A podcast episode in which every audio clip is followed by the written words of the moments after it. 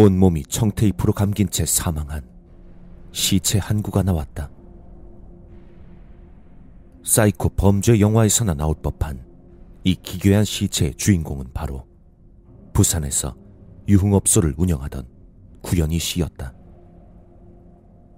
구 씨는 남편이 낮에 잠깐 외출을 한 사이 잠을 자고 있다가 범인에게 살해당했고 한두 시간 뒤 집에 돌아온 남편이 이를 발견하고 경찰에 신고했다. 경찰이 사건 현장을 처음 방문했을 때 집안은 온통 범인이 헤집어 놓아 어질러진 상태였고 따라서 처음엔 단순 강도 살인으로만 생각했었다. 하지만 사건을 좀 더 들여다본 경찰은 이 사건이 결코 평범하지 않다는 걸 깨닫게 된다. 우선 범인은 집안을 온통 헤집어 놓긴 했으나 가져간 물건은 없었다. 돈도 귀중품도 없어지지 않았다. 그리고 구 씨의 시체에서는 강간이나 폭행의 흔적도 발견되지 않았다. 무엇보다 특이했던 건 역시 시체의 모습이었다. 손과 발, 그리고 목과 얼굴까지 청테이프로 꼼꼼하게 감겨져 있는 기괴한 모습의 시체는 여타 다른 살인 사건의 시체와는 확연히 달랐다. 여기서 주목해야 할 것은 시체에 감겨 있던 테이핑의 패턴이었다. 만약 피해자를 결박할 목적으로 테이핑을 했다면 손이 뒤로 결박되어 있어야 했고 테이핑의 모양도 삐뚤빼뚤 지저분해야 했다. 하지만 범인이 구 씨의 몸에 한 테이핑은 비정상적일 만큼 정교하고 깔끔했고 손의 위치도 등 뒤가 아닌 배 위쪽에 가지런하게 놓여 있었다. 또한 시체의 복장도 단정하게 정돈되어 있었다. 따라서 시체의 상태만 놓고 사건 당시를 재구성해 본다면 범인은 구 씨를 신속하게 제 앞에 살해하고 그 시체를 침대에 가지런히 눕힌 후 마치 소중한 선물을 포장하듯 정성 들여 테이핑을 했다는 결론이 나온다. 한편 사건 현장에는 시체 말고도 이상한 점들이 또 있었다. 그것은 바로 범인의 족적, 즉 발자국과 시체 아래에 있던 전기장판이었다. 현장에 남겨진 범인의 발자국을 조사한 결과 범인은 실수로 발자국을 남긴 것이 아닌 수사에 혼선을 주기 위해 자기 발보다 큰 사이즈의 새 신발을 신고 일부러 발자국을 남긴 것이 유력해 보였다. 또 시체 아래에는 전기장판이 최고 온도로 켜져 있었다. 한여름, 그것도 대낮에 전기장판을 깔고 잔다는 건 상식상 있을 수 없는 일이었다. 이 역시 사망 추정 시간을 조작하려는 범인의 트릭으로 보였다.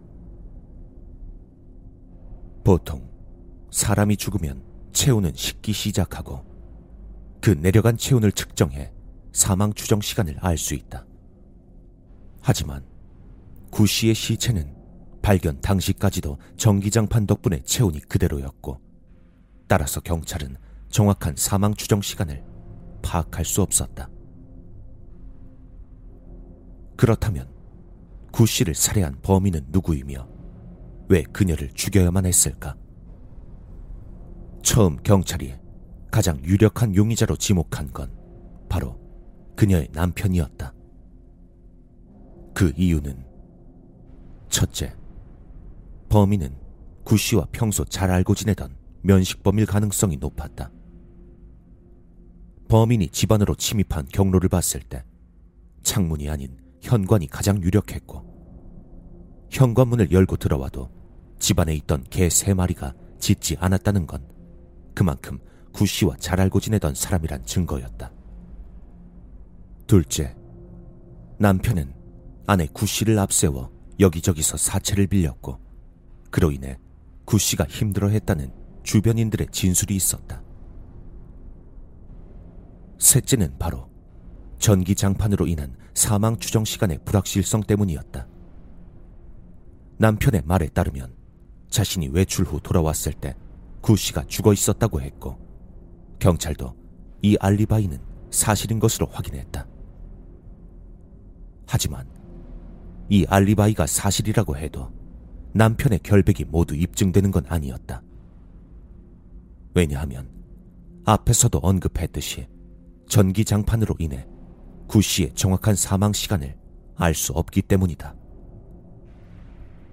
다시 말하면 남편은 외출하기 전 이미 구 씨를 죽이고 전기장판을 이용해 사건 현장을 조작한 뒤 경찰에게 거짓말을 했을 가능성도 있었다.